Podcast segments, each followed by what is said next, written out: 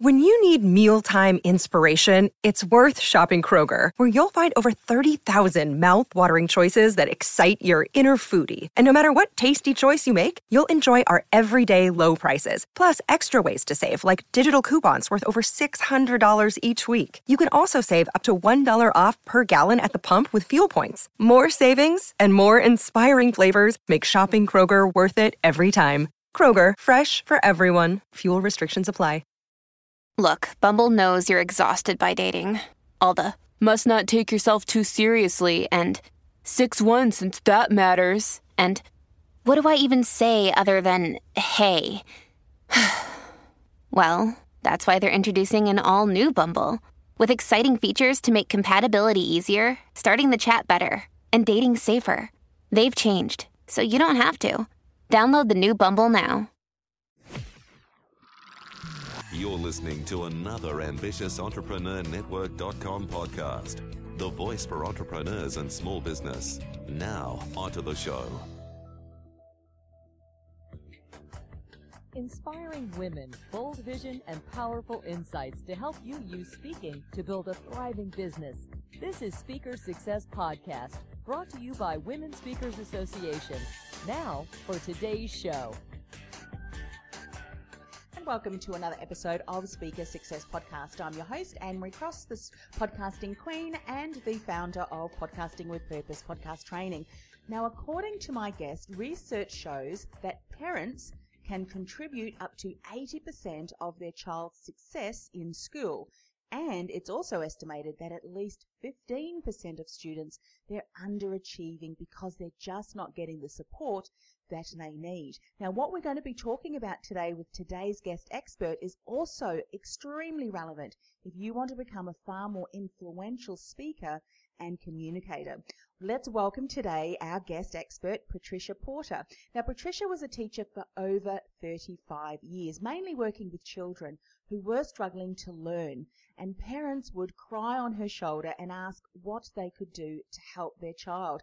It took her seven years of research to find the answer, and now she helps parents get the information and advice that they need to ensure their child succeeds in school.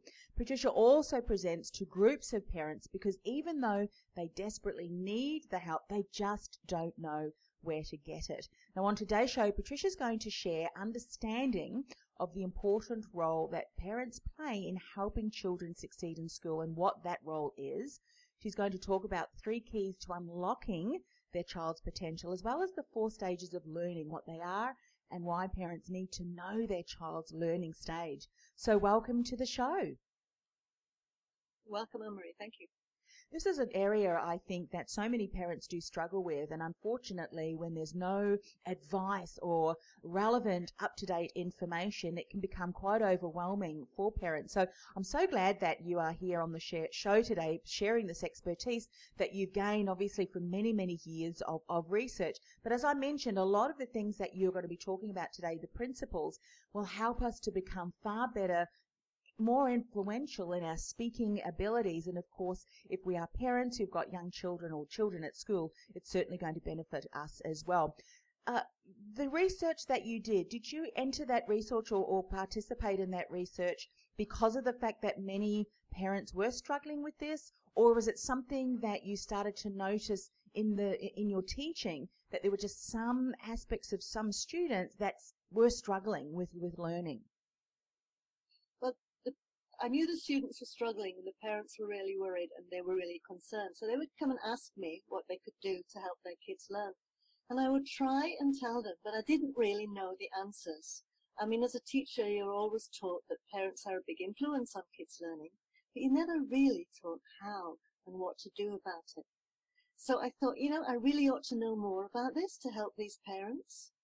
So I thought, where do I get this kind of information? So off I go to the local university, the education department at the university, and I knock on the door and say, excuse me, who's got the answer to my question? How can parents help their kids learn? Well, nobody did have the answer. So what I ended up at my ripe old age was actually doing seven years of research for a PhD to try and find the answer. Wow. It was hard work. It was frustrating, but in the long run, it was fascinating. Wow. I love that because, you know, how often do we go and search out information and when it's not readily available, we think, well, it's not there, but I love the way that you've just picked that project up and thought, well, I'll create the content or the information and, and do the research uh, myself. Now let's talk about understanding the important role that parents play in helping children succeed in school and what that role is. Share more about this. The issue is that parents really want their kids to succeed and they do everything they can to support their child's learning and to support their child's schoolwork. This often means that they help with homework or they pay for tutors or they buy resources. Um, and this is not always the answer that kids need. So parents often get frustrated and confused when it's not working. And worse still, the students don't get the support they need, don't get the learning that they need. Mm-hmm. And what I discovered in my research was that kids need parents and a teacher, but the parents and the teacher have got a very different role. The teacher teaches school stuff, the teacher's a curriculum, that's what they're paid to do. But it's very difficult to teach children the curriculum if they're not ready to learn, if they mm. don't have the skills they need to be able to learn. And schools, teachers don't have time to help kids develop these skills. They've got another job to do. They're too busy. So it's parents that can do this. Now, parents do this to some extent automatically through their parenting, through looking after their kids. But because they don't do it systematically, mm the kids often miss out in some skills in some areas, and that really makes it difficult for them to do well in school and succeed in school. And it's not because the kids are stupid, yes. and it's not because the kids are lazy. It's just because they're missing one small skill which parents can help them develop. Oh, all right. Well, so is why I got involved. Oh, amazing. And you know, I think uh, so often we do as parents, I mean, my, my children are all older now. However, if I recall back to the time, and I even see a lot of comments being shared on Facebook and other online platforms, a lot of parents really do place a lot of emphasis on, on learning and development to teachers. But as you say, they've got a curriculum to teach. This is what they need to, to, to facilitate that training and, and learning environment. However, if children are not being able to, to learn in a, in a style that resonates with their learning ability, it's going to be very difficult. So what are some things that we need to know as parents or even grandparents that we can share with our, our uh, you know, our children who may have, uh, who may have younger children to help create that that one thing or a couple of things that are missing that's going to create um, a learning environment where our children can can actually take on board what they're being taught on school. What are some of those missing things? Well, I talk about the, the three keys, and um, this is sort of an introductory course for parents in a way. The first thing parents have to do is to stop. They have to stop doing what isn't working. They have to get away from the stress and the frustration of trying to help their kids. I mean, I once had a mother who called me up and all I could hear was sobs on the other end of the phone. Mm-hmm. And then she said, I can't do this anymore. I can't do this anymore. And she was spending three hours a night working with her child, helping her with homework. And that wasn't helping anybody, no. the mother nor the child. So the first thing, stop what isn't working. And you know what isn't working. If it doesn't feel right to you or it doesn't feel right to your child, don't do it. Mm-hmm. It's as simple as that. And then you can make space for what will work. So the second key is to discover what your child needs. And once you discover what your child needs, then you can provide the skill that, or you can provide the support that really meets their needs. It's like going to a doctor. If you're not feeling well, if you're struggling over something, you go to the doctor and you expect the doctor not just to help you with your symptoms, to, but to find the cause and to fix the cause of the problem. And this is what parents need to do. Now, of course, the big issue is there's nobody telling them this or how to do mm-hmm. this. Mm-hmm. So this is where we come to the four stages assessment, and this is free, or it's going to be free on my new site any day now, um, because learning is a four stage process. Mm. It's motivation, it's kids having the ability to learn, It's kids making sense of school, making sure that they get on well with their teacher and they understand what the teacher's saying. Mhm. And then the last stage I call move to mastery. That's where you use a tutor or you give extra help to kids. Yes. But if you, if your kid needs help with motivation and you get a tutor, that's not really going to help. no. And you're going to spend a fortune and um, the kid is not going to be very happy and you're not going to be very happy. So once you find out the stage of learning where your child needs help, then you've got a good indication of what support that kid needs Yes, yes. and what will be effective in helping them. Let's um, go back to, we're going to dive into the four stages. I want to unpack that a little bit more in a moment. but going back to the three keys of unlocking a child's potential, that first one, stop doing what isn't working. I can imagine that sometimes as parents, what we do is we compare our child's learning ability, if you will, to what we knew when we were at school and our way of learning and that maybe some of the four stages of learning, which we're going to talk about in a moment, is quite different to our child. And as a parent, I know often I would have said to my ch- children, um, you know, this should be easy. Do this, this, and this, which was quite relevant to the way I learn. So often as parents, we do that, don't we? What are some other things that you find can be a barrier or an obstacle to parents even starting to, to not even get to the four stages because of that unlocking the child's potential? What are some things that you've often seen? The main one I find is, I call it learning styles. And if the parents learn in a certain way, like if they like a structured way of learning, if they like everything step by step, if they like a nice tidy desk, if they like the pencil by the side of the book, um, and, and that's great. That's the way they work. That's the way they like to learn. But they might have a kid who doesn't learn that way. They might have a child who is a visual learner, Mm. who can handle a messy desk, who doesn't go step by step, who knows where they are now and knows where they want to be, doesn't know how to get there, but they could, fabulous vision. Yes. Now, if that parent tries to teach the child in the way that they learn, uh, with a structured approach, this visual learning child is going to is going to turn off. It's not going to learn anything. no. And what I find is when I'm working with parents is when I explain to them how their children learn and um, why it's different from how the, they learn, they will often say, "Oh, he's just like his dad." Okay, or he's just like his uncle, right? And then I think, yes, I've got it. Yes. Okay, then they understand. Yeah, yeah, so but true. that's, that's match. Yeah, so let's talk about the learning style. So there's a visual learner, and then there's someone, as you mentioned, who um, likes to have more structure. What about some of the children? And I've I've just even been privy to a few conversations and even some videos which I've watched with children who can't sit still. They're movers and shufflers, and they love that that movement. Would that be associated? I'm going to just um, go out on a limb here and say more a kinesthetic learner because kinesthetic are the experiential. They like to get their hands dirty and in there. I, I call them body smart learners. The, body has got to move so that their brain works. Yes. If their body isn't moving, their brain isn't working. I I ended up teaching children to read, um, a lot of kids to read, and there were some kids who could only learn to read walking around the classroom with their book. And that was fine. I explained to the other kids, and, and that was fine. They did that.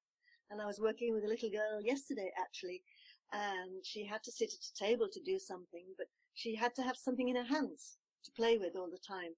Um, otherwise, her brain just wouldn't function. Yes. So, and it can be very tough in school for kids who learn this way, yes. and yet are expected to at a desk all day. Yeah, it's Yeah. interesting that you should should say that, Patricia, because I've noticed that movement for me is very important too. And in actual fact, sometimes you know when you're going, uh, when you're just about to drift off to sleep, and I'm thinking because my mind often doesn't shut off, and then all of a sudden I I think of something and it, I can just feel it going into my muscle. I move, and my husband said, "Will you stop moving?"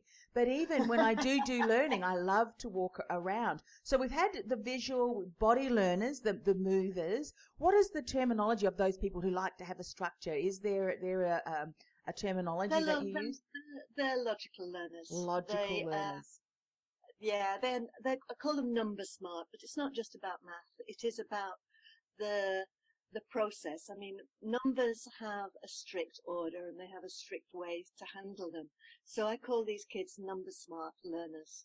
Um, and, and they normally like math and they're good at science, but they often don't have a great vision. hmm Um, and then we have word smart learners, those who those are really good in school because they like reading and talking and learning that way.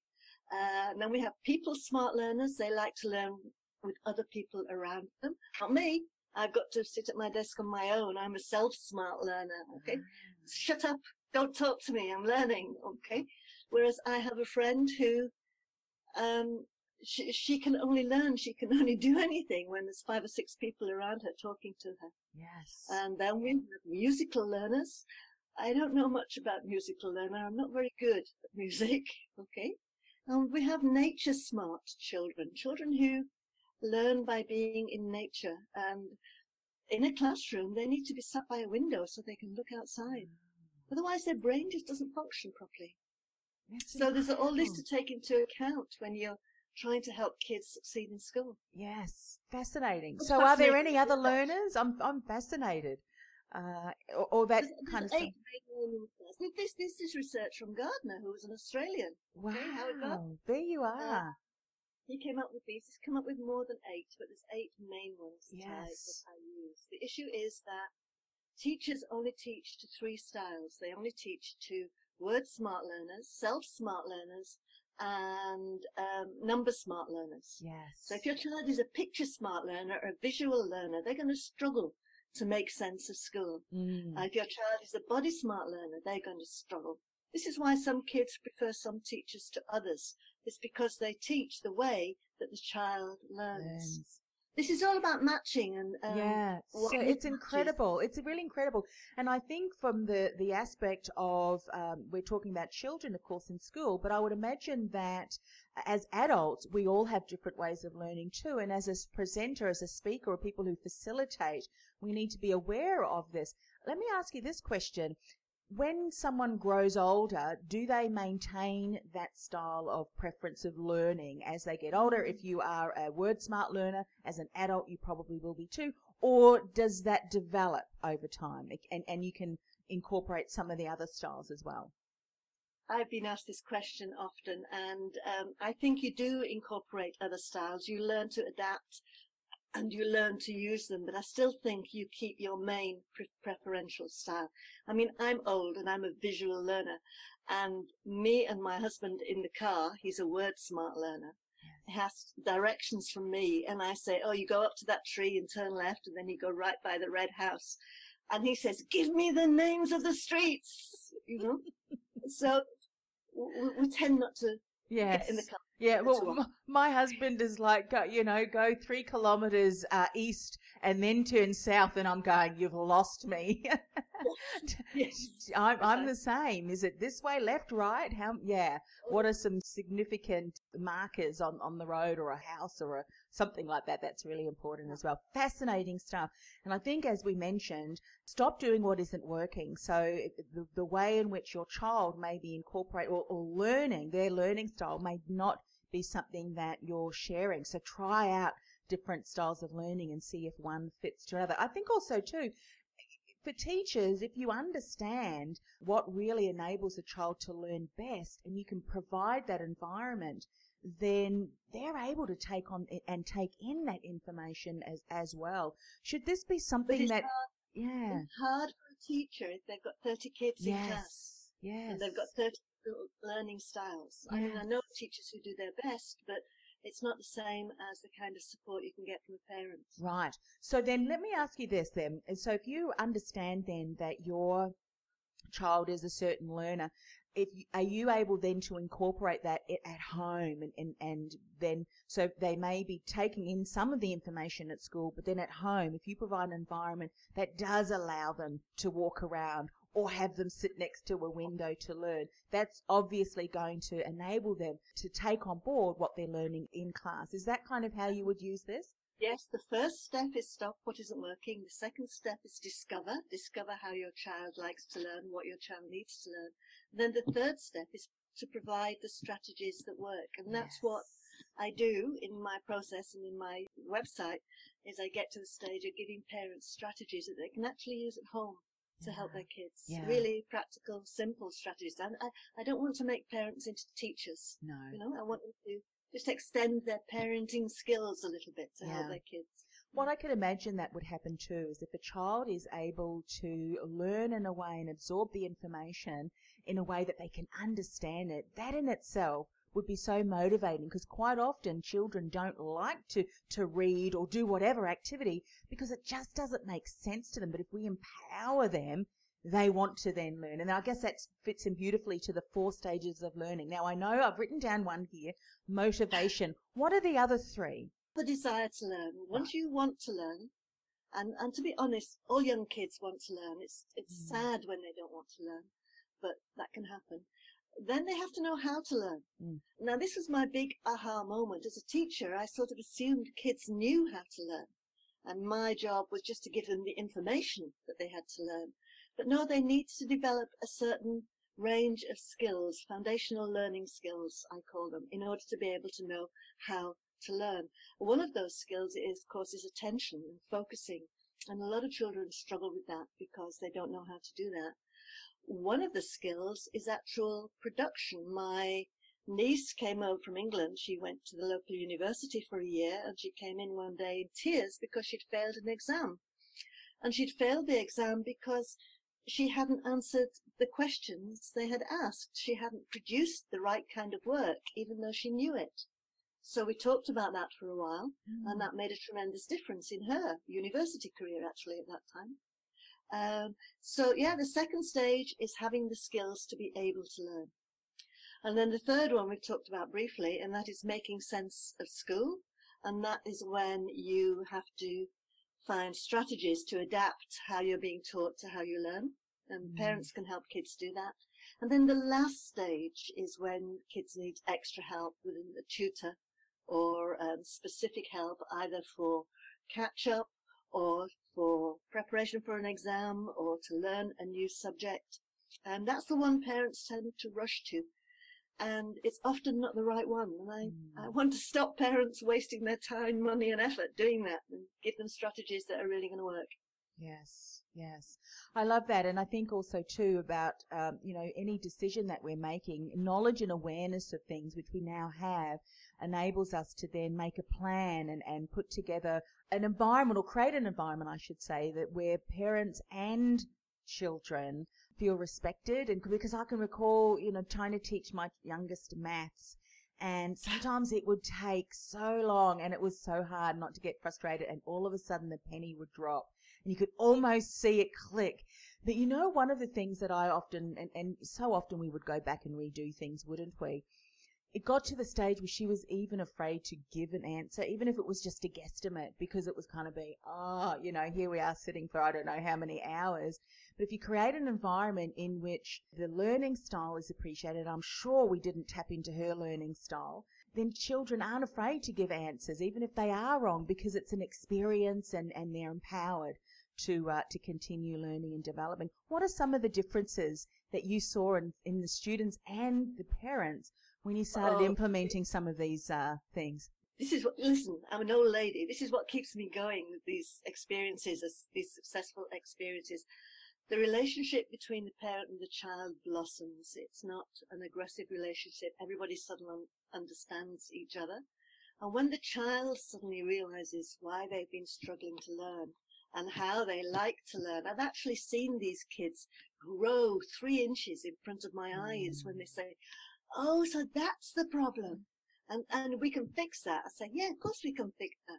So it's amazing when I see that. I mean, I have had one mother that called me out. Um, her child was uh, talking about committing suicide um, because she was so upset at school because she couldn't learn. But when we spoke to the kid, she was a, a, young teenager, when we spoke to her about why she was having difficulties, everything was fine. Yes. And she finished that end of the year with excellent marks. Mm-hmm. So that was Yes, and and as you say, I mean, it's it's got nothing to do. And so often we assume that if we're not able to learn, that there's something wrong with us. Not at all. It's just a different style. And as you've alluded to, traditional teaching environments or school environments cater only to three that you mentioned of those learning styles. And if our learning styles are a combination of the others, then we can see. trouble. Yeah, and there's only so many windows. If we were a window learner or a nature smart learner, there's only so many windows, obviously, in a, in a room. And some schools, some rooms don't have windows at all. So I can imagine how a nature smart learner would feel so stifled and not being able to look outside and, and be empowered in, in that No, way. I can't change the education system. I wish I could, but I Yeah. can't. Yeah. But I can give parents the strategies to help kids. So yeah, it's absolutely. Well, we've promised to share with people how they can find out more. So you've got so many different resources I know available on your website. What is the best way for them to connect with you? Well, if they go to my website, which I'm sure you've got um, there, it's leadingtolearning.com, there is a contact form. Um, I love answering questions. I am not saying I can answer everybody's problems, but at least I can go some way towards doing that. And maybe I can point them to other resources if I'm not able to support them in some way. Fantastic. So yeah, I have helped parents in Sweden. I have helped parents in India, America. So as long as we get the time right, it's okay. Yeah, fabulous. So leading to learning, and of course we'll put all of the, the details on the show notes. Go and check that out. But certainly, uh, for, I'd find out more. So many valuable resources, and I mean, I, I've just through speaking with you today, the fact that there are so many different learning styles and styles that I hadn't heard before, um, in itself is just mind-boggling, and I can see how. Uh, yeah, I'm interested. I'm going to find out, do a bit more research But when on you that. have my grandkids, you'll know how to handle them. Yes. Right? Okay. Exactly, exactly right. And I think as adults too, you know, sometimes we bring with us into adulthood some of the experiences that we had as as children. And you know, sometimes as teachers, you know, the teachers do get a little bit frustrated or maybe even your parents. And if you're carrying that with you in adulthood and it's kind of put you off from doing learning or even being scared to, to, to contribute, then um, when you realize, you know what, there's nothing wrong with you. It's just that your learning style and the environment you need is different from everyone else, and that can be Absolutely. become so yeah. empowering. So thank you so much for sharing your expertise and coming on the show. Thank you for giving me the chance. Take care. Bye bye. You've been listening to Speaker Success Podcast, brought to you by Women Speakers Association. If you're ready to share your message in a bigger way so you can build a thriving business, get your free Speaker Success Plan at speakersuccessgift.com.